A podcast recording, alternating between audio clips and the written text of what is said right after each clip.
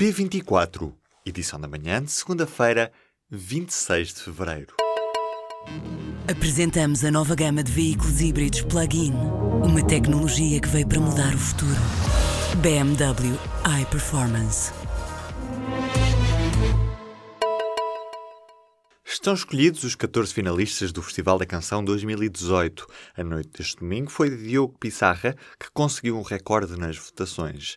Canção do Fim levou para casa os 12 pontos do júri e os 12 pontos do televoto. A segunda semifinal, que aconteceu nos estúdios da RTP em Lisboa, levou a que Capicua, João Afonso, Miguel Ângelo ou Aline Frazão ficassem de fora. Para a final seguiram também as canções de Isaura, Paulo Flores e Tito Paris. A escolha da canção que Portugal vai levar ao Festival Eurovisão da Canção acontece no próximo domingo à noite em Guimarães. O melhor é não se esquecer do chapéu de chuva por estes dias. Isto porque a chuva vai estar presente de norte a sul e também nas ilhas durante a semana inteira. Nesta terça-feira espera-se neve nas regiões mais altas, com a cota a baixar para os 600 metros de altitude. Mas o pior dia da semana é mesmo a quarta-feira, com chuva e ventos fortes. Atenção também à agitação marítima e ao vento forte, por causa do mau tempo. O Instituto Português do Mar e da Atmosfera colocou já, sob aviso amarelo, os distritos de Viana do Castelo, Braga, Porto, Vila Real, Bragança, Aveiro, Guarda, Viseu, Coimbra e Castelo Branco, assim como os arquipélagos dos Açores e da Madeira.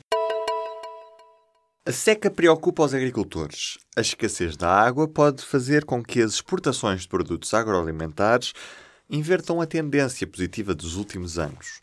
Nesta altura, as importações de matéria-prima agrícola são a alternativa para a indústria transformadora, o que ajuda a desequilibrar a balança comercial neste setor. No último ano, Portugal vendeu para o resto do mundo produtos alimentares e bebidas no valor de quase 6 mil milhões de euros, mostraram os dados preliminares do Instituto Nacional de Estatística. Dois investigadores portugueses ligados à Universidade Nova e ao Colégio William Mary dos Estados Unidos fizeram contas ao impacto das metas de redução de emissões até o ano 2050.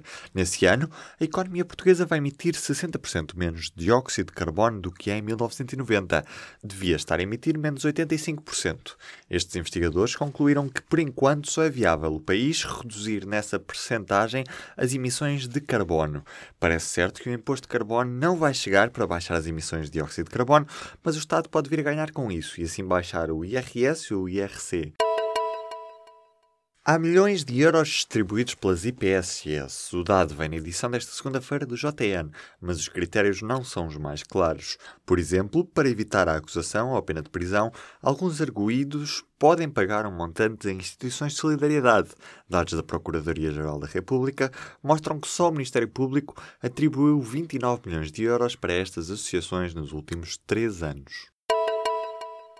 Pelo menos quatro pessoas morreram na madrugada desta segunda-feira depois de ter havido uma explosão na cidade britânica de Leicester. O alerta foi dado no final da tarde de domingo e na manhã desta segunda-feira chegou a confirmação da polícia de que existiam quatro vítimas mortais. As autoridades afastam a hipótese de terrorismo. 60 casas foram evacuadas. As causas da explosão estão ainda a ser investigadas. A revista Nature dedicou esta semana uma edição especial à ciência da adolescência. São jovens que não largam o smartphone da mão e onde não são esquecidos também os riscos que estes se atrevem a correr. Em cima da mesa está também o debate atual sobre quando começa e quando acaba esta fase entre a infância e a idade adulta. Há vários artigos que propõem falar desta nova geração de adolescentes, mas o maior destaque vai para a nova definição deste período que agora pode começar aos 10 anos e só acabar aos 24. Os jovens médicos podem mesmo ter de vir a pagar uma parte do valor da prova de acesso ao internato.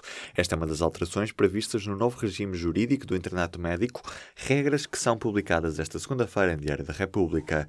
O decreto-lei determina que os internos só fazem 12 horas de urgências semanais. Quem aceitar fazer a formação em hospitais carenciados ganha mais, mas tem de lá trabalhar durante 3 anos, sob pena de ser penalizado. A Associação Nacional de Estudantes de Medicina já disse estar contra estas novas regras da prova de acesso ao internato. O primeiro-ministro criticou a gestão do PSD na Madeira, mas a crítica saiu furada. Costa disse que a Madeira estava em dívida para com o resto do país por ter agravado o déficit o ano passado. Mas a verdade é outra. Desde 2013 que a Madeira não tem déficit, ao contrário dos Açores e do resto do país, ambos governados por executivos socialistas, o que levou o executivo madeirense a exigir um pedido de desculpas a António Costa. Um fim de semana de mão cheia para o Porto. Os Dragões foram a Portimão vencer por 5 bolas a 1. O Portimonense e mantém-se na frente do campeonato. O Sporting joga esta segunda-feira com a Lanterna Vermelha, Moreirense. Já o Benfica foi a Passo de Ferreira vencer por 3 bolas a 1. Chegou também ao fim os Jogos Olímpicos de Inverno de Pyeongchang 2018.